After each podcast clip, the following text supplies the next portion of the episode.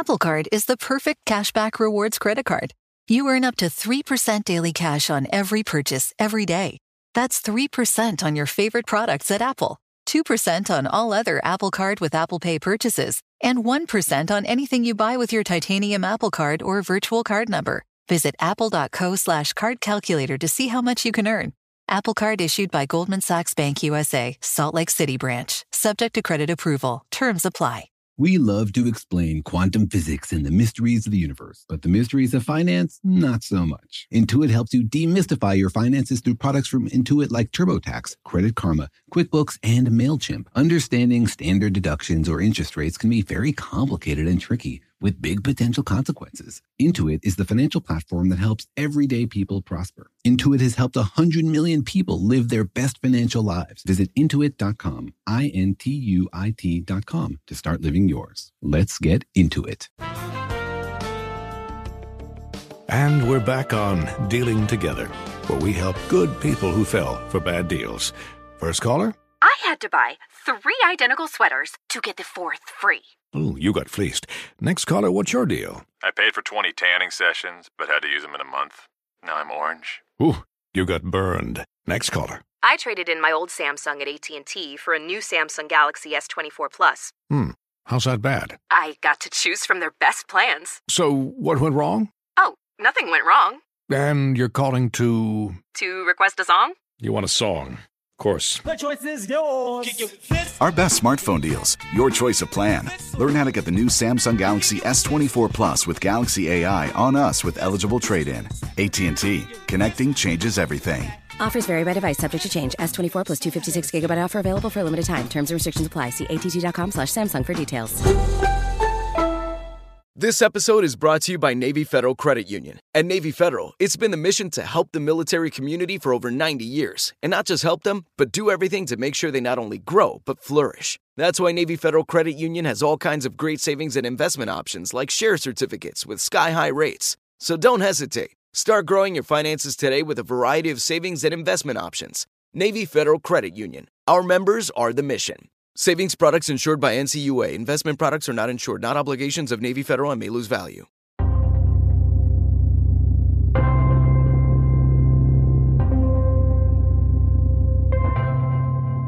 Hey, Jorge, I think I may have lost something. Uh oh. Did you lose your mind again? Well, that happened a long time ago. This is something new. Huh, is it important? It's actually kind of a big deal. Mm, is it like really small and easy to lose, like your keys or your wedding band?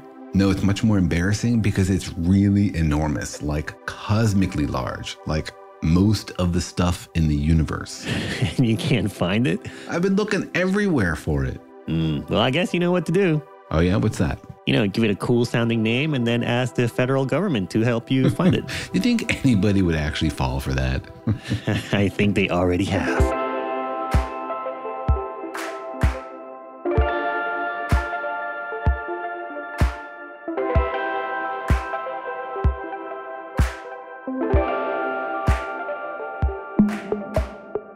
Hi, I'm Jorge. I'm a cartoonist and the creator of PhD Comics. Hi, I'm Daniel. I'm a particle physicist and a professor at UC Irvine, and I am actually paid to hunt for missing things. Mm, interesting. You're like the lost and found of the universe department? That sounds very unglamorous. I like to think of myself more of the Sherlock Holmes of the universe. Oh, I see.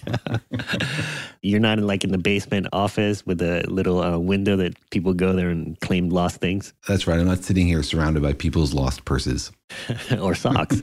Where do all the socks in the dryers go? That's what I want to know. We should have a whole episode about that. They're orbiting the Earth in the ozone layer. Well, that sucks.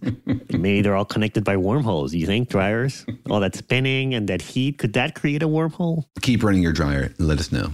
But welcome to our podcast, Daniel and Jorge Explain the Universe, a production of iHeartRadio. Which we operate as a sort of lost and found of ideas about the universe. Everything we have found about the universe and all the ideas we have lost. Everything we do know about what's going on out there. The size of the universe, the number of dimensions of space, whether or not there are alien critters on other planets looking through their telescopes at us. Every deep and enormous question about the universe you might consider, we talk about here on the podcast. Yeah, because it is a huge universe full of amazing and wonderful things that seem to be screaming at us for the, us to find them. We get light from distant stars all the time, at all times, radiation, cosmic rays, and it's all coming to us sort of one thing for us to find out and what's out there and to discover and learn about how it all works. You make the universe sound sort of cooperative, like it wants to play a role in our science and be helpful. It's a needy universe, right? I mean, it's constantly shouting at us, isn't it? It is, but sometimes these clues are very, very subtle and frustratingly difficult to grasp. I feel like the universe is sort of playing cat and mouse with us sometimes, hiding all the best bits. It's like a coy universe, you mean? Like it wants us to find it, but it's not telling us everything that it can about itself. Yeah, it doesn't just come right out and tell us its deep nature. It sometimes seems to make sense, and then you dig deeper and discover, oh my gosh, it's bonkers underneath. But there is a lot of fascinating information in those little hints that do arrive here on Earth. Yeah, and it's uh, pretty amazing that, you know, if you think about it, that we're sitting on this little rock floating through space in a corner of the galaxy, in a little corner of the universe, and somehow from this light that we're getting uh, from distant stars, we can somehow piece together the whole structure almost of the universe. I like how you just say somehow. You know, it's like the information comes and dot, dot, dot, we know these things. You just like somehow my entire career right there. yeah, somehow it goes to the lost and found department in the basement and um, we, we get a little memo about what happened. That's right. Somehow, because the government decides to fund basic science research, we have uncovered some truths about the universe. I guess what I mean by somehow dot dot dot is you know mostly engineering and then some science involved. Some happy collaboration between scientists and engineers. But yeah, we are learning more and more about the universe, and there's a big question, uh, especially a big question about the universe, about what it's made out of and how it's uh, what structure it has out there in the galaxies and also in between galaxies. What does it all look like? How's it all put together? It's really one of the biggest questions in the universe, and one of the first questions you might ask, which is, what is in the universe? What's the universe made out of? Where is all the stuff out there, and what kind of stuff is it? Really, it's sort of shocking and amazing that we don't know the answer to that very basic question about the nature of our own reality. Yeah, because the universe sort of pulled a fast one on us, right? Like it did this big reveal twist somewhere uh, a few decades ago where we thought we knew what the universe was made out of. It was stars and matter and atoms and, and things like that. But suddenly we learned that that, that was only like 5% of it, you know? It's kind of like when you're watching a show and suddenly you, re- you realize that you still have like 95 episodes to go.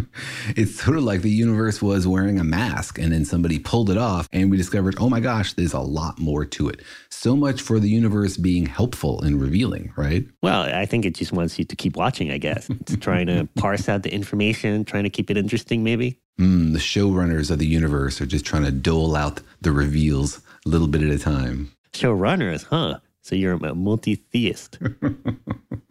I think it's got to be a committee. I mean, whew, there's so much to do. uh, that's not a flattering, I guess, description of you. It looks like it was made by a committee, the universe. looks like it had too many writers. Well, it does sometimes seem inconsistent, you know? Well, uh, it is sort of a mysterious question. What is the universe made out of? And as we've learned in the last few decades, uh, it's not made out of just uh, stars and atoms and elements. It's mostly made out of other things, uh, namely dark matter and dark energy. The kind of stuff that makes up you and me and hamsters and ice cream and bologna sandwiches is actually quite unusual in the universe. Most of the stuff that's out there is not stars and gas and dust and all the visible stuff. It's something else, something dark, something we've only recently discovered exists out there. Yeah, and so dark energy is this sort of the phenomenon where the universe is expanding faster and faster every second. But dark matter is especially sort of weird and concerning because it's matter, it's stuff. It's like exerting gravity. You can feel it, but we can't see it, which means we don't know where it is. Exactly. We know that dark matter is some kind of stuff. There's something out there exerting gravity on the rest of the universe, and we can sort of tell that it exists but we don't know what it is. And we've done a lot of podcasts digging into what it might be. Is it axions? Is it black holes? Is it WIMPs? Is it something else, something weird? And there are even more crazy ideas we haven't yet covered. It's sort of like we know there's an elephant in the room or in the in the galaxy or the universe, but we don't know what it's what this elephant is doing Or, you know, is it like striking a pose? Is it jogging? Is it sleeping? It's kind of a big mystery. Like we know it's there, but we sort of don't know what it's doing or what structure it has. Yeah, you can ask so many fascinating questions. So far, we've mostly focused on what is dark matter? Is it this kind of particle? Is it that kind of particle? But equally interesting, without even knowing what it's made out of, is just wondering like, where is the dark matter? Is it here with us in this room? Is it out there in deep space? Does it form planets and other kinds of structure? Is it smoothly spread out throughout the universe? Where in the universe is all of this stuff? So today on the podcast, we'll be asking the question How do we know where dark matter is? Sounds like you lost you lost it again, Daniel. I feel like we sort of knew where it was, but now we don't know where it is. It is a really important question because knowing where the dark matter is can help us get clues about what it might be. Because certain kinds of dark matter might clump up in different ways and other kinds of dark matter might not. Oh yeah, is it is it chunky or smooth? I guess it's a big question about the peanut butter dark matter of the universe. Well, I hope the showrunners don't disagree about that because then you might get chunky parts of the universe and creamy parts of the universe. You're not a creamy peanut butter fan? It's all about the chunks, man. It's all about the chunks. Well, to each their own. Maybe there's a, a, different flavor of dark matter for every taste. Nutella, there you go. Nutella is the best flavor of dark Ooh. matter. and everyone gets a heart attack from being surrounded by all this saturated fat. But yeah, it's a big question. Where is dark matter and uh, sort of like what structure it has in the universe? Is it sort of smooth out there uh, like a big cloud or is it is it uh, chunky? Is it in like strands? Is it in clumps? What's it doing out there? And this is something that scientists are eager to figure out because they just want to know where all of this stuff is. They're trying to develop a picture of the universe, both visible and invisible. And of course, the invisible stuff much harder to see, but since there's much more of it than there is the visible stuff, it's a very important question. So, as usual, we were wondering how many people out there had thought about this question of the location and structure of dark matter. So, Daniel went out there to ask people on the internet, how do we know where dark matter is? So, if you'd like to put your brain to the test and answer questions that leading physicists don't know the answer to, please write to me to questions at danielandjorge.com. Here's what people had to say. Well, dark matter reacts with gravity. So, by looking out into the universe, um, we can sort of detect where the dark matter is because of its effect on gravity. I know that it's by gravity. It's the gravitational lensing that makes it possible to have like some kind of ideas what could be dark matter in the universe.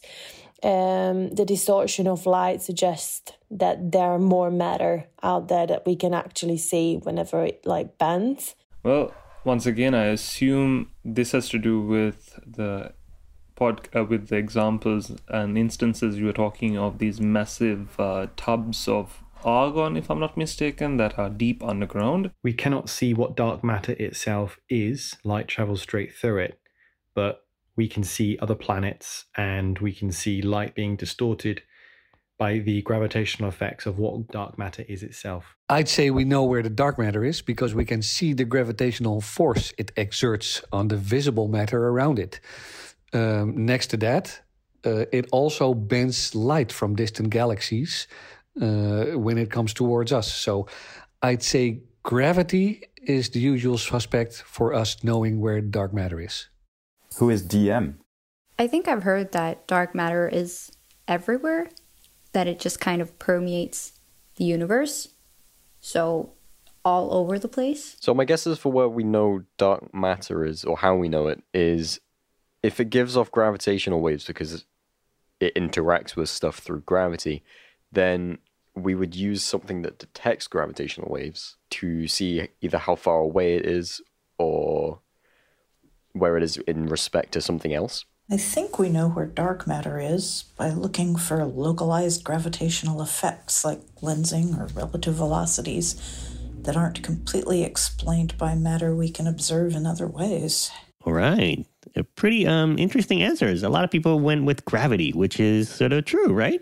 Like like that's how we initially discovered dark matter is through gravity. Yeah, that's basically the only way we can sense dark matter. And so gravity is basically the answer. Gravity is the reason we know dark matter exists, and dark matter is basically an explanation for otherwise unexplainable gravity. So, yeah, gravity is basically our portal into the dark universe. And I like this person who said, um, Who is dark matter?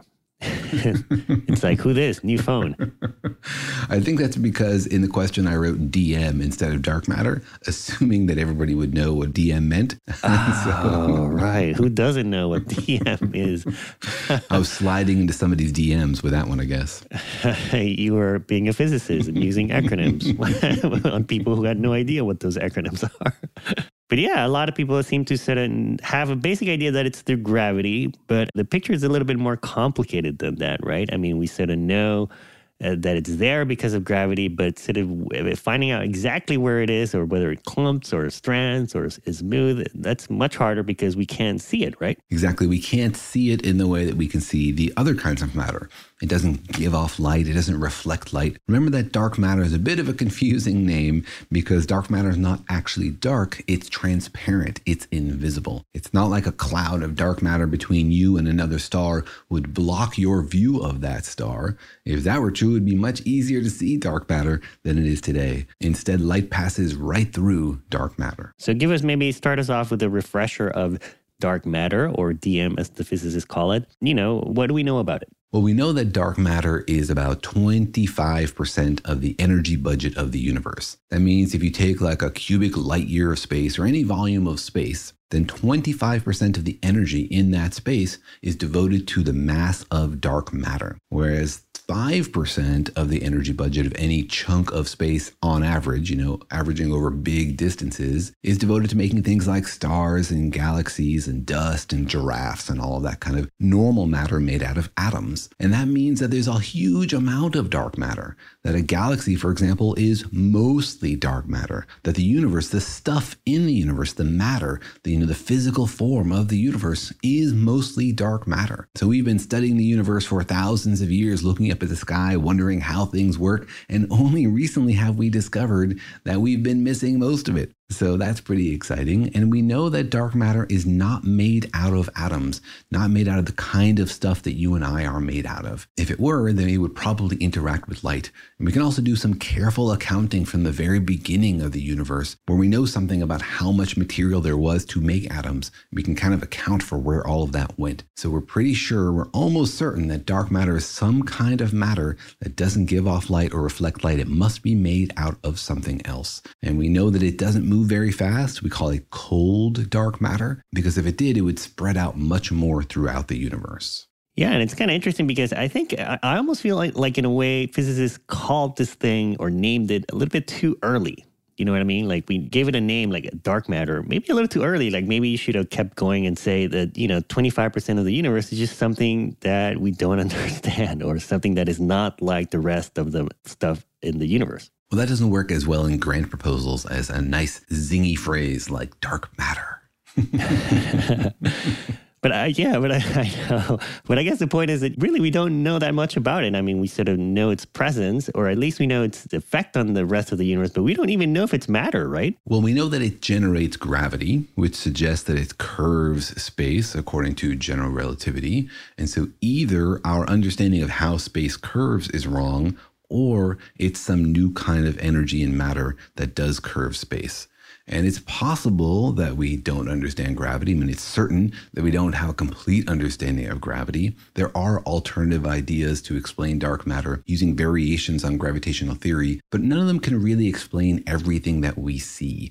And so you're right that we're not 100% certain that it's matter, but it's the simplest explanation that fits all of the data. A new kind of particle that only interacts gravitationally explains basically everything that we see out there in the universe, from the ripples in the earliest light to the structure of the universe today to the rotations of galaxies.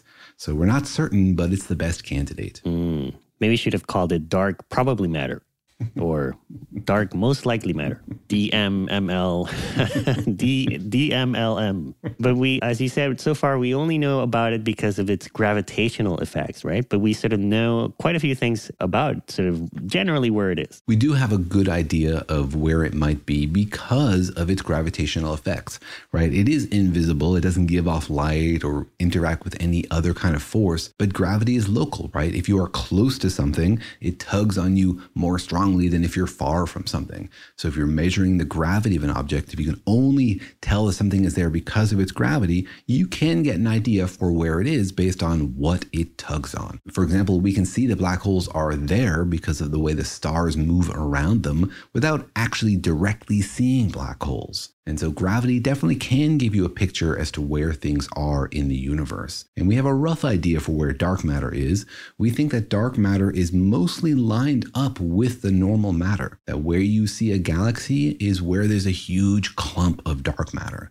So every galaxy, we think, for example, is embedded in a huge cloud. We call it a dark matter halo for every galaxy. Yeah, it's like where you see uh, regular stars and planets, you see dark matter or it's almost like the opposite, right? It's like where you see dark matter is where all the stars and planets formed in a way. Yes, stars are more like the tracers for the rest of stuff, right? Dark matter leads the way. There's more dark matter than everything else. And so it's actually like where the dark matter started clumping is where the normal matter fell into it because of its gravity and then formed galaxies and stars and all kinds of stuff that we can see. So, you know how when the military is fighting at night, they shoot bullets, and then occasionally, like one out of every thousand bullets is a tracer. It's like glows so they can see where they're shooting. Stars are sort of like that. They follow the dark matter and they give us a clue as to where that dark matter is.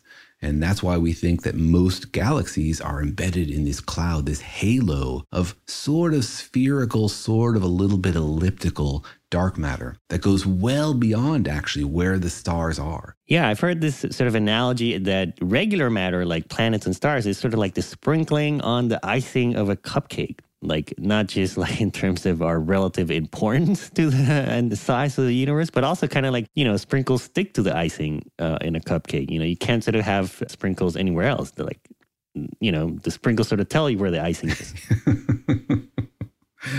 yeah, the sprinkles are sort of the stars, and the icing is sort of dark matter, and the cupcake itself is dark energy. That gives you sort of a sense of the relative fractions of the energy budget of the universe. Yeah, so I guess we are just the, the hanger ons of the universe. Uh, we're just hanging on to dark matter.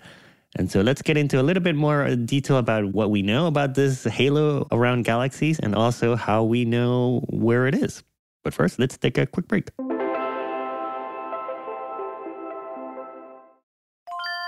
This is Holly Fry from Stuff You Missed in History class. The national sales event is on at your Toyota dealer, making now the perfect time to get a great deal on a dependable new SUV, like an adventure ready RAV4. Available with all wheel drive, your new RAV4 is built for performance on any terrain, from the road to the trails. And with plenty of passenger and cargo space, plus available tech like wireless charging, you and your entire crew can stay connected. Or check out a stylish and comfortable Highlander with three spacious rows of seating for up to eight passengers. And with available features features like the panoramic moonroof, you can sit back, enjoy the wide open views with your whole family. Plus, both RAV4s and Highlanders are available in hybrid models, so no matter your style, you can drive efficiently and save on gas. So visit your local Toyota dealer and check out amazing national sales event deals on RAVs, Highlanders, and more when you visit buyatoyota.com. Toyota, let's go places.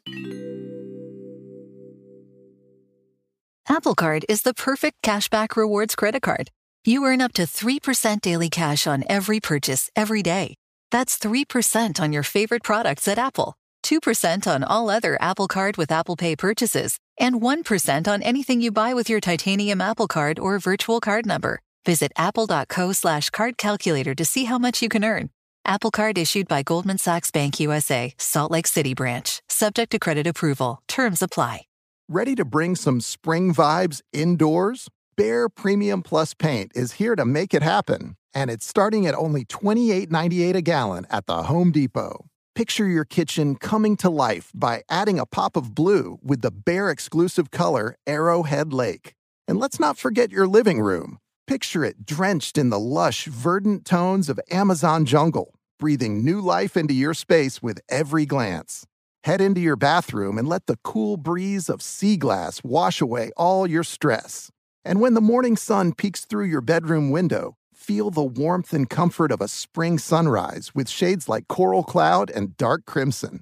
Whatever your inspiration, start your spring with a durable finish that resists dirt and grime to last all season. And let your creativity bloom with Behr Premium Plus paint, starting at just $28.98 a gallon at the Home Depot. How doers get more done. Oh, such a clutch pickup, Dave. I know, right? I was worried we'd bring back the same team. Oh, no, I meant those blackout motorized shades. MVP of the room. Blinds.com made it crazy affordable to replace our old blinds. Hard to install? No, it's easy. Even you could do it. Nice. I installed these and then got some for my mom, too. What, you fly across the country to do the install? Nope. Blinds.com can do it all. All she had to do was pick what she wanted. She talked to a design consultant for free and scheduled a professional measure and install. Look at you, Hall of Fame son. Oh, I just picked the winning team. They're the number one online retailer of custom window coverings in the world. Oh, Blinds.com is the GOAT. The GOAT. He shoots. He. Go to Blinds.com for 40% off site wide and a 100% satisfaction guarantee. Go right now for 40% off site wide at Blinds.com. Blinds.com. Rules and restrictions may apply.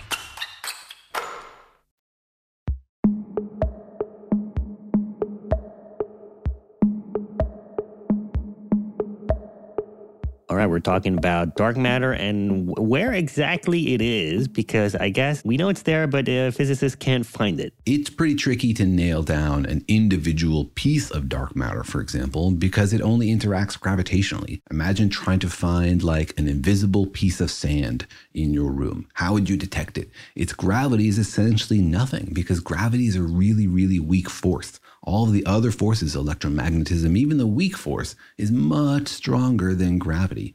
So, in order to detect something through gravity, you need to have a huge force. You need to have like a planet sized force or a solar system sized force because gravity is so weak.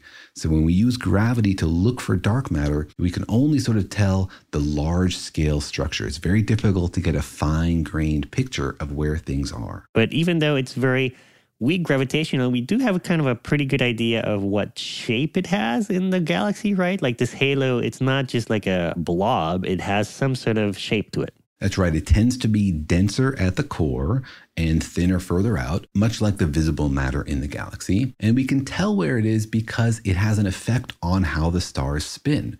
Right? Like the old familiar story is that we know that dark matter is there because we see the speed of stars is way too high. If dark matter wasn't there, then if the galaxy was spinning this quickly, it should be throwing its stars out into interstellar space.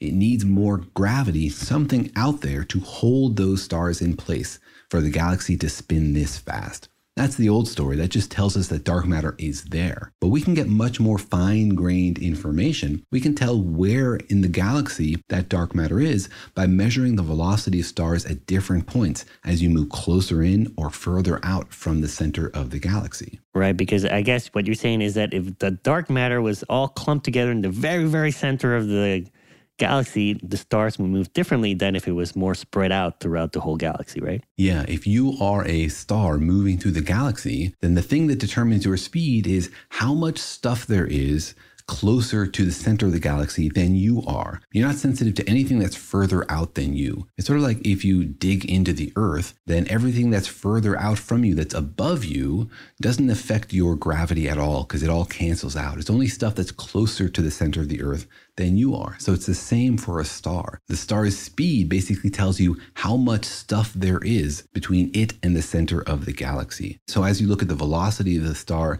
as you move further out from the center, it gives you a picture for where that dark matter has to be to explain that velocity. If dark matter was all clumped together at the very center of the galaxy, then stars, you know, halfway out from the disk would be moving faster because there'd be a stronger force from all of that gravity. Instead, if it's spread out really, really far, then some of that stuff is outside those stars and it doesn't affect them. It doesn't pull them towards the center. It doesn't speed them up as much. Yeah, I guess it's sort of like if you're in the middle of a, a cloud of dark matter, you're not going to feel its gravitational effect so much because it's pulling you in all directions. Whereas if you're really, really far away from it, uh, the whole blob, then you are going to feel sort of its entire gravity. Yeah, and so that's how we know that it's more dense in the middle, and that's kind of important, right?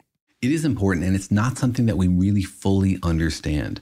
Like if you do simulations and you say, we think we understand how galaxies might have formed and how this halo formed and all the dark matter swirls together to make this well that forms the galaxy, then we predict a certain shape for that dark matter density. We predict it to be sort of like peaky near the center, that like most of the dark matter should be right at the center and then should fall off kind of quickly. But what we observe when we go out there and we look at the dark matter to see where it actually is based on these rotation curves is that it's not as peaky near the center. It's more like a broad, flat core, like a big blob of dark matter. It's not as like pointed at the center.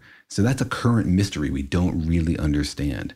Dark matter doesn't seem to be as clumped towards the center as we thought. And I guess part of it is that, you know, a lot of people sort of wonder, like, if, if there is that much dark matter out there, why doesn't it just collapse into a, a dark matter black hole? But we, we've talked about before how dark matter basically is not sticky with itself. Like it doesn't feel, besides gravity, it doesn't feel any other force that would make it stick together. Like our atoms have the electromagnetic force to make them stick, but dark matter doesn't appear to have something like that. And that force is important if you're going to fall into the black hole because you have to have some way to lose your angular momentum. Dark matter, like everything else, is spinning and swirling. And the reason that things don't fall into a black hole is because they are swirling around it, the way the Earth is orbiting the sun and not falling into it. For the Earth to fall into the sun, it would have to somehow lose its velocity. It would have to bump into something. It would have to get slowed down. That only happens if there's some sort of like sticky force that can do that. So for dark matter, that's really hard because it passes right through itself. It passes right through normal matter. It's very hard for it to lose its speed or its angular momentum. So that's why this halo of dark matter is bigger than the visible galaxy because dark matter actually finds it harder to collapse, harder to fall into black holes. Right, yeah. And so it's this big diffuse and it has this interesting shape. So then how else can we sort of know about its structure uh, besides its sort of general blobby shape? Well, one of the listeners got it right thinking about how dark matter distorts the path of light. We can tell when there's a big blob of dark matter between us and something else because it acts like a lens in the sky. Remember that dark matter, even though it's invisible and light can pass through it, it does change the shape of space. And that means that space can act like a lens. And so light will pass through it, but it will get bent on the way. And so if there's a big blob of dark matter between us and a distant galaxy, for example, it will change the shape of that galaxy, distort it, just as if there was a lens there. So we can use that to try to get ideas for where dark matter might be. Interesting. So dark matter does seem to clump within our galaxy. Uh, is that what you're saying? Like maybe within our galaxy, there are spots where dark matter seems to be denser than others? That's hard to tell because this kind of gravitational effect is kind of rare. Like you need a clear background galaxy and then you need a blob of dark matter right in front of it. It has to be like perfectly lined up. So it's tough to use this. They call this strong gravitational lensing to get a clear picture for where the dark matter is because we don't have really enough examples. So it's not a great way to tell where the dark matter is. A better way to tell if dark matter clumps up is to look for its effect on stars. So, not just like the velocity of stars as they weave around the center of the galaxy, but their motion in other directions. Like if there is a big clump of dark matter, and especially dense blob of dark matter, it will affect how stars are moving around it. It will change the motion of those stars. It'll attract them, it'll deflect them. Mm, I see. So if you look sort of look at the overall motion of all the stars in the galaxy, if you see that there are, you know, sort of wiggles here and there or little, you know, eddies or little clumps of stars forming, then you know that there's something else there and that it's not the dark matter is not perfectly smooth. Yes, and we recently launched a satellite called Gaia, which is mapping the galaxy in four dimensions. It measures the position, the location of all these stars, and their velocity. So we're getting this incredible map. It has like a billion stars with their position and their velocity mapped, and we can use this to look for deviations. We're like, well, if dark matter was perfectly smooth, what would we expect all these stars to be doing? And are any stars doing anything weird? And if they are, we can sort of back that out and figure out where dark matter has to be to explain any weird patterns of the star motion. Right, because I guess if dark matter was perfectly smooth, peanut butter, like this kind of a smooth uh, cloud, then you would expect all the stars to be basically moving along as if it was in a lazy river, right? Like everyone sort of moving at the same, you know, nobody would be going much faster than or slower than any of the other stars. Yeah, at the same radius, right? We expect as you go out, as you change your radius relative to the center of the galaxy, these things will change, just like they do in our solar system. Pluto is not moving around the sun as fast as Jupiter, which is not moving as fast as Mercury, uh, because as you go further out, the gravitational force is weaker. But you'd expect things at the same radius to basically be having the same motion. And so if you see deviations, then you know dark matter is there. And we do sort of expect there to be clumps. We expect that the galaxy, for example, has lots of other galaxies inside of it that it has absorbed. We think that the history of our galaxy includes lots of collisions to form the Milky Way. And you would suspect that those galaxies might still have like their dark matter halos embedded within ours. Because I guess you would expect dark matter to be clumpy because regular matter is clumpy. So, in a way, like, wouldn't our regular matter also sort of catalyze or trigger dark matter to clump? Our matter is clumpy, but that's because it's sticky, right? It can form these blobs. So when gravity pulls it together, it sticks together, and then that accumulates, forms this runaway effect. Whereas dark matter is not sticky, and so dark matter halos can pass right through each other without very much distortion. The other question is a cool one like, do stars form clumps of dark matter? And this is something people have studied. They've tried to look to see if there's like an intense blob of dark matter inside the sun, for example. But remember that there's much more dark matter than there is normal matter. And so dark matter sort of wins the gravitational battles you would expect it to mostly go the other direction. The dark matter would influence the pattern of normal matter rather than vice versa. But yeah, it is a tug of war. Mm, interesting. You're saying dark matter is ignoring us, basically. it's ghosting us. It mostly can. But back to this question of like following the stars, there are some really cool things that we do see inside our galaxy. We can see the remnants of other galaxies that the Milky Way has eaten, little mini galaxies. We call these dwarf galaxies. And some of these are really, really interesting because they're super high in dark matter. Like our galaxy has a lot of dark matter, but some of these dwarf galaxies are almost entirely dark matter. And we can tell that they're there because we see stars orbiting these invisible dark matter halos. So they're sort of like mini clumps of dark matter within our dark matter halo. Interesting. So it is clumpy, but maybe because we've we've added the clumps, kind of. Yeah, because we formed our big halo from a bunch of clumps. So we think these clumps formed initially, each one of these its own galaxy, and then galaxies eventually do merge and collide and form bigger galaxies. And sometimes those dark matter halos don't necessarily spread out and just join like the original creamy blob of the Milky Way. They sort of stay there as chunks. And you can tell they're there because the stars swirling around those little dwarf galaxies. Mm. Well, here's a question Do you think the dark matter in our galaxy is spinning also with the rest of the stars and galaxies, or is it just standing still? It's almost certainly spinning. That's the reason that it doesn't collapse into the black hole in the center. If it was standing still, then that gravity from that black hole would just suck it up. So it's almost certain that it's rotating. Now, we can't measure that directly, right? We haven't seen that, but we're fairly certain that it has to be, otherwise, it would have collapsed. So, through strong gravitational lensing, we can tell that there are some clumps out there.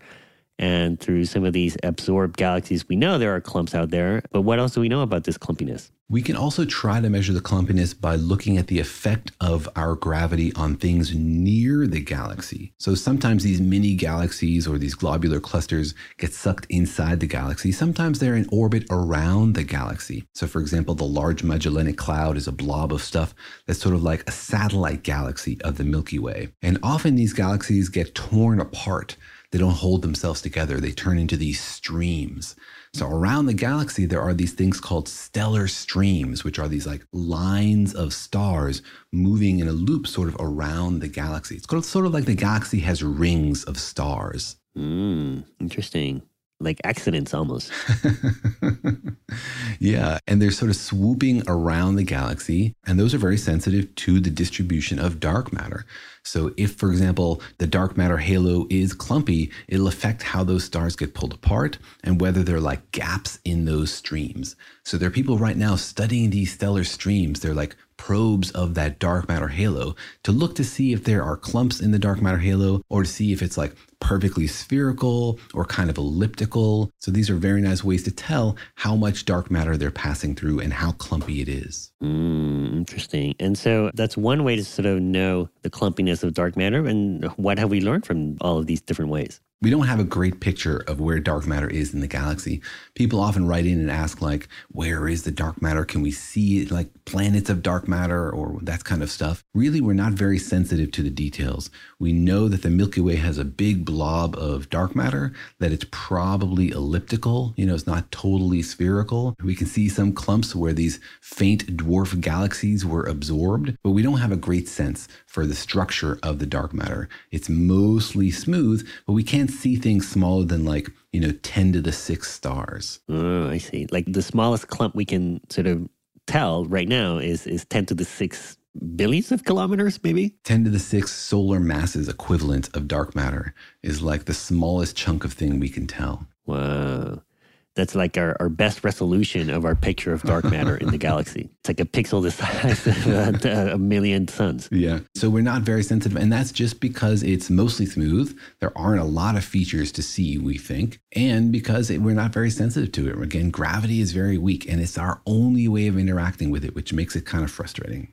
All right. Well, it sounds like it's still yet to be discovered. Who knows? Maybe it's forming giant dark matter squirrels or bananas or giraffes out there, but we just can't see it with our current resolution. And so let's get a little bit into what the overall picture of dark matter then is in the universe and also what's happening between galaxies. But first, let's take another quick break.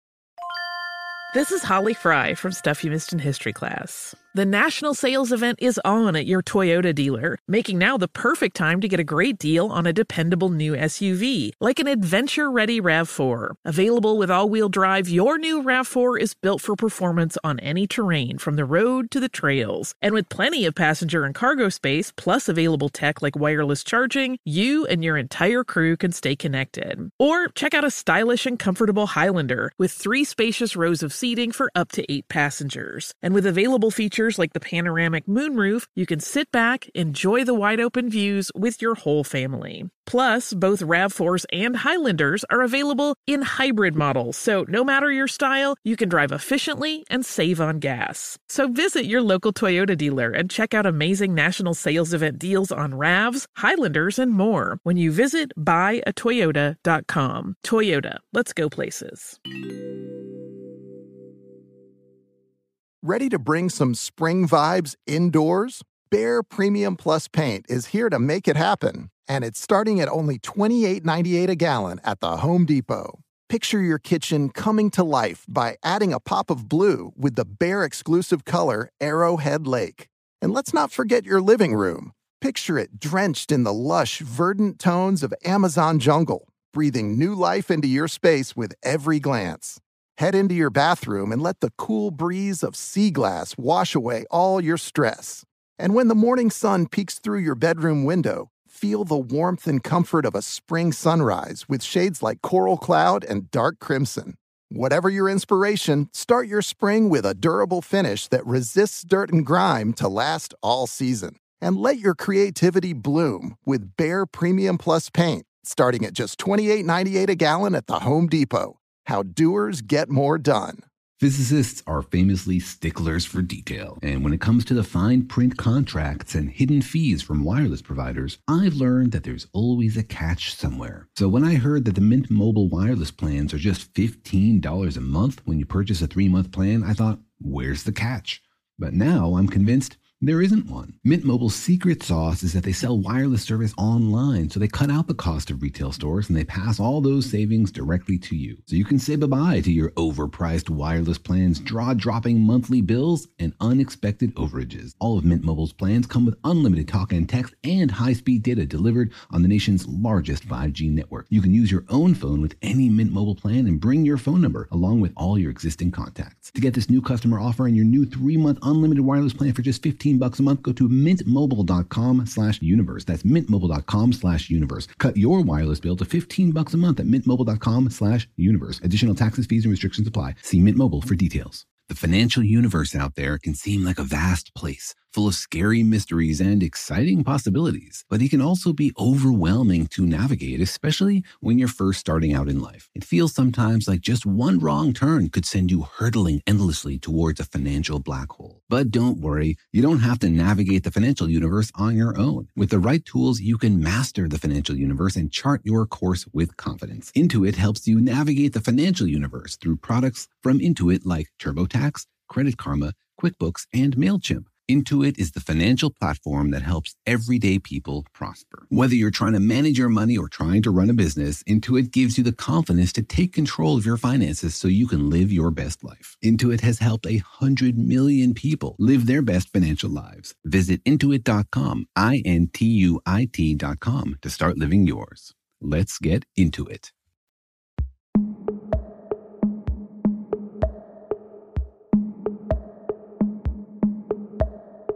All right, Daniel has lost his dark matter and his mind, apparently. Did you lose your mind looking for the dark matter? I did. It's driving me crazy. Where are you? yeah, it's avoiding you, it's ghosting you. It is a little bit ghosting us as humanity because we know it's there, but it doesn't seem to want to make its presence known to us in detail. We sort of have a big picture of it, that it's in a big clump around the galaxy, mostly concentrated in the middle. We see some clumps out there, but we don't know the exact structure of dark matter. But we sort of do sort of know its density out there, right? We have some figures for its general density. Yeah, and it's quite interesting because we think that on average over the universe, dark matter is like 80% of the matter of the universe. But in our neighborhood, it's actually a little bit different. The Milky Way, for example, we think is 95% dark matter. So our whole galaxy is kind of badly named. It should be called like the Dark Way or mm, something like that. The like chocolate that. milk galaxy. the dark chocolate Milky Way. Yeah. the dark chocolate way or something. So we're like 95% dark matter, which means if we have like, you know, the equivalent of 90 billion times the mass of the sun in terms of stars and gas and all that kind of stuff, that means that there's like 2 trillion times the mass of the sun in dark matter. It's just so much more of it. It's like 20 times as much dark matter in our galaxy as normal matter, which is a bigger ratio than in the rest of the universe. Well, that's true for regular matter too, right? Like our, our Milky Way has a higher density of regular matter than the rest of the universe or other parts of the universe, right? Yeah, that's true. But on average, galaxies have about 80% dark matter, and our galaxy is 95%.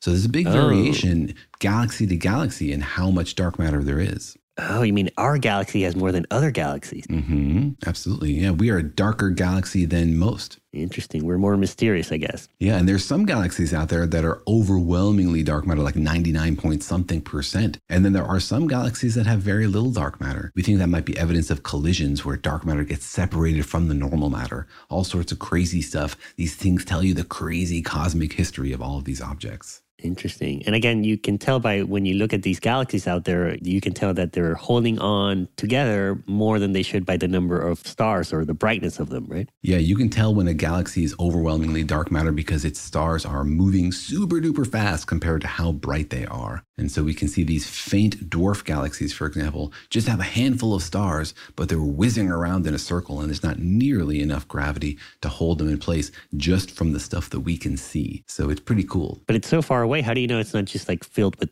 uh, black holes or, or something or rocks, dark rocks? because we can see light passing through it, right? We can see through it to something else behind it. If there was a black hole there, it would absorb the light. If it was just like a huge Death Star or something cloaked, then it would absorb that light. So we see it as invisible, not as dark. All right, so then um, it's sort of denser in our galaxy. What about in in our more immediate neighborhood? Or like is our solar system also extra dark mattery? It's not. And in our neighborhood, remember that while the Milky Way is 95% dark matter, that is spread out throughout the stars, we think. So normal matter clumps up a lot more than dark matter, which means that there isn't that much dark matter in any like cubic light year of space. So in a cubic light year of space, there's less than a one quarter of one one thousandth of the mass of the sun in a cubic light year of space. That's like a quarter of the mass of Jupiter in a cubic light year of space. That's how much dark matter there is. Hmm, it's like if you took Jupiter and spread it over billions of miles, right? It wouldn't be very much. And you know, if you zoom in, for example, into like a cubic meter, that's like 10 to the minus 22 grams of dark matter in a cubic meter. So, you know, if you look at the space around you in your office, for example, then there's just like a super tiny amount of dark matter, almost hard to measure, but some of it's there, a few particles. And if you zoom out to like the whole volume of the Earth, there's less than a kilogram of dark matter in the volume of the Earth again, these are sort of approximations, right? Because you told me earlier that our ability to resolve or resolution of dark matter is pretty bad. So how do we know like that there isn't sort of clumps of dark matter just around us right now? We don't know. Absolutely, we do not know. We are not sensitive to these things, so it could be a lot clumpier than we think. These numbers are assuming that dark matter is mostly smoothly spread out throughout the galaxy, according to the distribution that we've seen from the radius. But we absolutely cannot tell if there's like a huge blob of dark matter that we're sitting in, or if there's almost no dark matter in our neighborhood. And remember that we have experiments underground looking for dark matter particles. They're basically trying to measure how the Earth is moving through this dark matter wind and they haven't seen anything. And one of my favorite explanations is like, well, maybe we just happen to be sitting in a bubble that has almost no dark matter in it, which would make it impossible for us to detect that dark matter wind. We just don't know ghosting us and avoiding us physically at the same time. But it's kind of interesting because I think you talked about earlier, how like in the volume of the Earth, there's about one squirrel's worth full of dark matter. Like that's not a lot, right? And the whole Earth is pretty big, but you only have one squirrel full of dark matter. And that's why we can't ever detect it gravitationally. You know, we're literally looking for a squirrel that's hiding inside the Earth. And that's pretty hard to tell the difference. We can't measure the number of squirrels on Earth using gravity. no, you'd go nuts. but yeah, so let's talk about then now sort of dark matter between galaxies, because you know there's a lot of space between galaxies, and we sort of have a pretty good idea of the structure of the universe. You know, the galaxy clusters and superclusters. Is does dark matter also follow these clusters? We think that mostly it does, and again, we think it's sort of the opposite. That normal matter follows the path of dark matter, but it's much harder to see the things between galaxies because there's much less light there. There's much less visible objects. Like mostly we have seen where dark matter is within our galaxy by following the path of stars, their rotation, their wiggles, their distortions, all that kind of stuff. Well, there aren't stars like tracers to tell us where things are between galaxies. So it's much trickier. Yeah, I guess you, you can sort of extrapolate, right? Well, we can see a little bit around us, then you sort of assume that that's what's happening maybe in the rest of the universe. Sort of, but we know that the galaxies are very different from the rest of the universe. Like we know that there's a huge gravitational well that we are sitting in. That's why there's a galaxy right here. There's a big blob of dark matter. What does it look like between our galaxy and Andromeda? You know, are there strands of dark matter? How quickly does it peter out? Are there blobs of dark matter out there without any stars in them at all? And so, one way we can try to figure that out is to look at how light from distant galaxies is distorted as it passes through that space. Oh, I see. Basically, do the gravitational lensing, but with galaxies and look for blobs in between galaxies. But then these blobs would have to be humongous, right? Those blobs would have to be humongous. And in this case, we use a slightly different technique than we do for looking at like one specific blob. Before, what we were doing is called strong lensing. And that's like I want to have a blob of dark matter right between me and another galaxy so I can see like a massive distortion. You can see one galaxy, how it's distorted, and you can use that to measure the mass of stuff between you and other galaxies. If instead you think the dark matter is sort of spread out so it doesn't really distort any individual photon that much, you can do something called weak gravitational lensing, where you look at lots of galaxies and you look for lots of very small distortions. You sort of add them up statistically to get a map for where the dark matter might be and where it might not be. So you see sort of like fewer generalized distortions over here and more generalized distortions over there. It can tell you sort of where the dark matter is denser and where it's less dense. Uh, interesting. You're sort of looking for sort of wiggles in the overall picture. But how would you know that is dark matter? Would that be changing? Are you assuming that it changes as, as our view of the universe changes? Well, we think we know what galaxies should look like when they're not distorted. And so we compare how galaxies look to ideas of how a galaxy should look when it's not distorted and how it should look when it's slightly distorted by dark matter. And so we can use that to estimate like how much distortion galaxies have but it's very, very weak. You know, it's hard to tell the difference between a galaxy that's undistorted and slightly distorted. And that's why we need like thousands of galaxies to add this up statistically to get a sense for where the dark matter is. Interesting. And this is like an ongoing thing, right? Like there's people looking for these ripples in our view of the universe. Yeah, this is recent actually. There's a program using a huge telescope with a massive camera, 570 megapixels. It's called the Dark Energy Survey. And this camera is basically built just to do this, just to look at all the galaxies and build a huge map. And they've studied 100 million galaxies out there. Like, think about all the crazy stars and planets and everything that's out there. 100 million of those. And they have built a map of where they think the dark matter is between galaxies using this weak lensing idea. Because I guess we can tell how old they are, the galaxies, right? And how far away they are from, from us, not just in the night sky. And so we can build this 3D map, right? Exactly. We know where galaxies are because we can look at like type 1a supernova within them. We can measure their brightness and we can tell how far away they are based on how bright they appear to be here on Earth.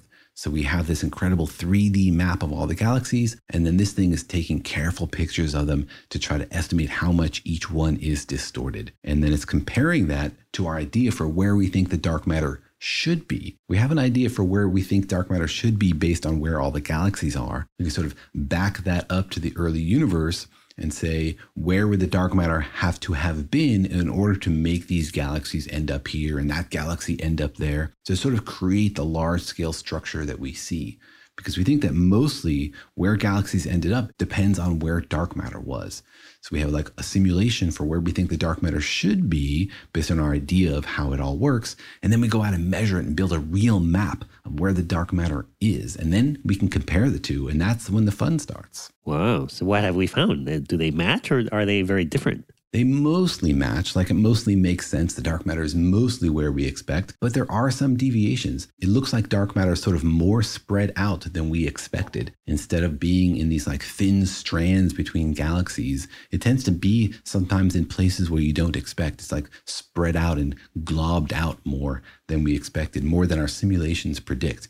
It's just a few percent compared to our predictions, but it's an important deviation. It means that, like, maybe something is going on with that dark matter, or maybe dark matter is made out of something weird we didn't understand, or maybe we've made a mistake in building our map of dark matter. But it's sort of like at the edge of science. These are very, very recent results. Uh, maybe that dark matter just wants to be alone between the galaxies, or maybe it got timed out. But I guess what's surprising is that there is dark matter between galaxies because there's not much matter out there. So why wouldn't this dark matter also accumulate regular matter? There is actually a good bit of regular matter out there. It's just not glowing. Like a huge amount of the atoms in the universe are actually between galaxies in this intergalactic matter, these streams of stuff. And so there's a good bit of stuff out there. There's just not enough density to form stars and planets and galaxies and all kinds of stuff. And so that's why it's not as visible because it doesn't glow. Mm, interesting. But then what what makes some dark matter have a lot of bright matter in it and some not? The denser blobs of dark matter did form enough stuff to create galaxies and stars. The kind of strands we're talking about between galaxies is a smaller fraction of the amount of dark matter. The density is not there in order to create the gravitational well you need to like attract enough hydrogen to get stars to form. Oh, pretty cool. So the galaxies still show you where like the densest blobs of dark matter are in the universe. Like a, the dark matter also varies in density out there. Absolutely, yeah. All right. Well, it sort of sounds like you sort of know where dark matter is, but maybe not to super high resolution where you can tell if it's super clumpy or super smooth. And also, we have a pretty good picture of where it is in the whole universe. Yeah. And scientists are working very hard to build more and more sensitive tools to try to use these little gravitational clues to build as accurate and as localized a map of dark matter as possible. Because the better map of dark matter we get in our galaxy, the more we can study what it might be and how it came to be where it is. Yeah, I guess the big question now is, uh, what are you going to do when you find it, Daniel? Retire. yeah, like the the dog that finally catches up the car and doesn't know what to do with it. Oh, we'll find some other mystery to focus on. You'll come up with another cool name, darkest matter. We always have the seventy percent of the universe called dark energy that we haven't even gotten started on. Yeah, that's another huge mystery, huge hole in our view of the universe, and um, hopefully you won't lose your mind trying to find it. I lost it years ago. All right. Well, another awesome reminder that there's still a lot of universe out there to be discovered. You know, anyone listening to this could be the person that comes up with the next great idea or the next great concept that makes sense of all of this and helps us find these big mysteries in the universe. If you're entranced by the concept of building maps and discovering the way the world is and how everything looks, remember the biggest map of the most important stuff in the universe is still being drawn. You can really lose yourself in that search for lost things. Come join me in the asylum or the basement, lost and found department. well, thanks for joining us. We hope you enjoyed that. See you next time.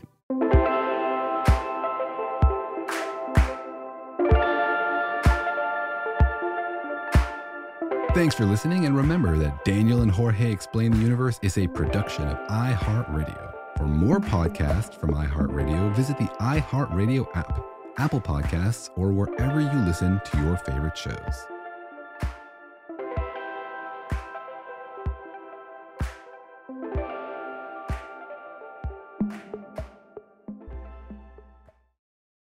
Hey, hey, it's Malcolm Gladwell, host of Revisionist History. eBay Motors is here for the ride. Your elbow grease, fresh installs, and a whole lot of love transformed 100,000 miles and a body full of rust into a drive entirely its own. Brake kits, LED headlights, whatever you need, eBay Motors has it. And with eBay Guaranteed Fit, it's guaranteed to fit your ride the first time, every time, or your money back. Plus, at these prices, you're burning rubber, not cash. Keep your ride or die alive at ebaymotors.com. Eligible items only, exclusions apply. You deserve to treat yourself, so turn your tax refund into a U fund and give yourself a Straight Talk Wireless Extended Silver Unlimited plan and get a new Samsung Galaxy A14 on them. You can get a great everyday value on wireless with Straight Talk's unlimited plan starting at $25 a line per month for four lines. You'll save so much you'll be enjoying that refund all year long. It's the refund that keeps on refunding. Find Straight Talk at straighttalk.com or at your local Walmart store. Taxes and fees not included. Offer valid through 41424 while supplies last. Online only. Must purchase a Straight Talk Extended Silver Unlimited plan to qualify. Limit of 5 phones per customer. Family plan discount with 4 lines all on the Silver Unlimited plan. Not combinable with auto pay discount. Infiniti presents a new chapter in luxury, the premiere of the all new 2025 Infiniti QX80, live March 20th from the edge at Hudson Yards in New York City, featuring a performance by Jon Batiste. The all new 2025 Infiniti QX80 is an SUV designed to help every passenger feel just right. Be the first to see it March 20th at 7 p.m. Eastern, only on iHeartRadio's YouTube channel. Save the date at new-QX80.com. Don't miss it. 2025 QX80 coming this summer.